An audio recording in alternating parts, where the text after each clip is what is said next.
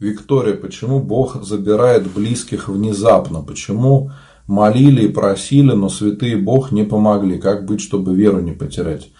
Виктория, вы поймите, что вот ваша фраза «мы молили и просили», она говорит о том, что вы хотели Бога заставить сделать так, как вам надо, а не так, как должно быть.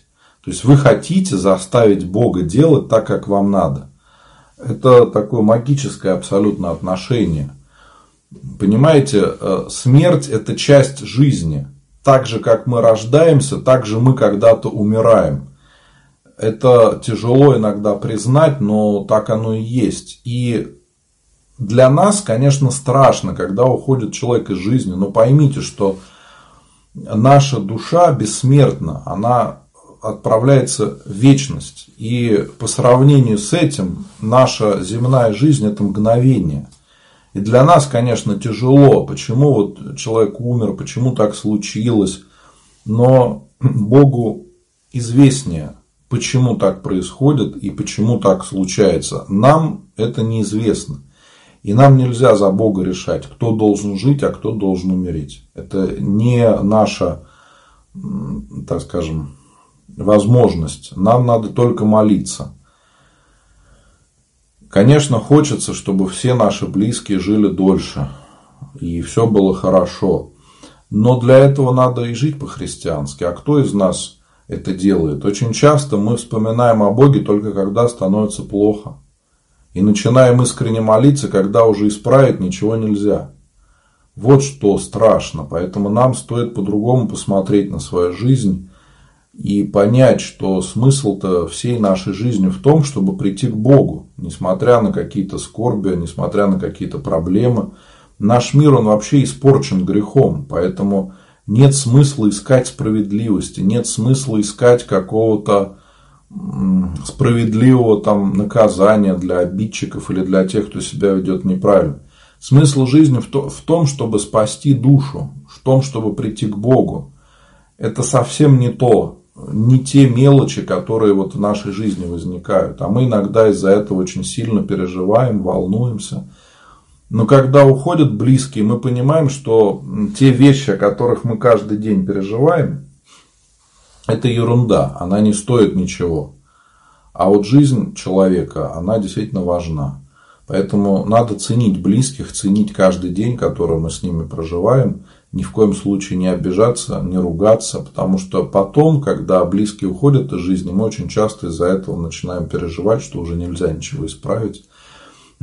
Так что важно за близких молиться и о здравии, и о покоении за тех, кого с нами нету. Но понимать, что мы не можем от Бога требовать, чтобы Он делал так, как мы хотим. Мы обращаемся к Богу со смирением, просим Бога о помощи, но делаем это со смирением – полагаясь при этом на волю Божию. То есть мы молимся, даже если мы молимся за здравие наших близких и понимаем, что человек может умереть, то мы все равно молимся и говорим, будет воля Твоя, Господи.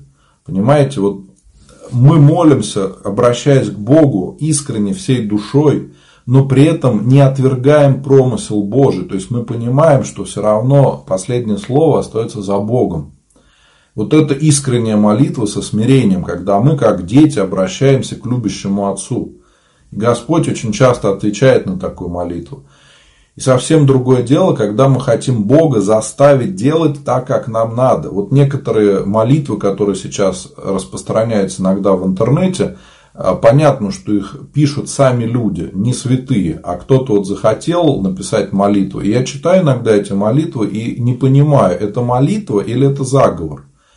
Когда люди обращаются к Богу и в молитве говорят, сделай, Господи, вот так, вот так и вот так, как мне надо. И чтобы там денег побольше, чтобы здоровья побольше, чтобы все у меня было хорошо.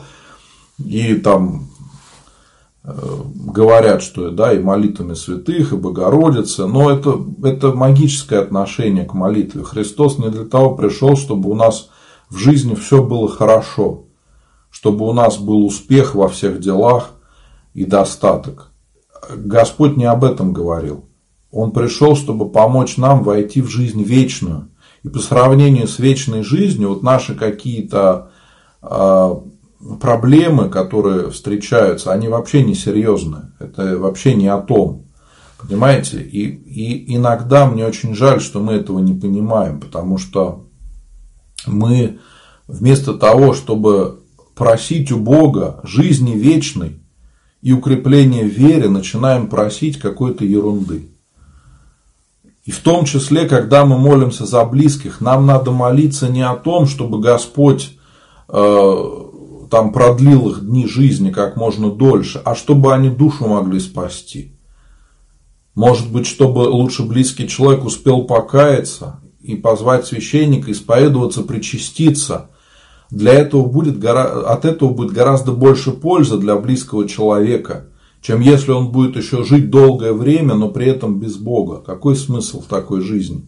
Я сам встречал такие случаи, когда э, многие люди ощущают, что им осталось уже недолго, и они приходят к Богу искренне, просят священника пригласить, чтобы исповедоваться, причаститься, и делают это искренне, и уходят из жизни с мирным сердцем, без страха, потому что знают, что они подготовились, всех простили, и близким легче это видеть, потому что они понимают, что они сделали все, что могли. Вот в этом суть нашей э, молитвенной помощи. Не в том, чтобы человек как можно дольше жил, а в том, чтобы он ушел к Господу правильно. А иногда бывает так, что когда человек делает все правильно, Господь дает еще возможность пожить. Я встречал такие случаи, когда, допустим, человек болеет и приглашает священника э, соборовать. Я сам так приходил. Соборуешь человека, казалось бы, он уже, наверное, умрет скоро, да, очень слабый. А тут э, соборование заканчивается, и человеку становится гораздо легче, а потом близкие сообщают, что уже человек пришел в себя. Вот это разве не чудо? Когда видишь подобные вещи, которые происходят не где-то далеко, а вот с людьми, которых ты видишь, ну, какие еще нужны нам факты для укрепления в вере? То есть нам надо правильно относиться к духовной жизни и к молитве за близких.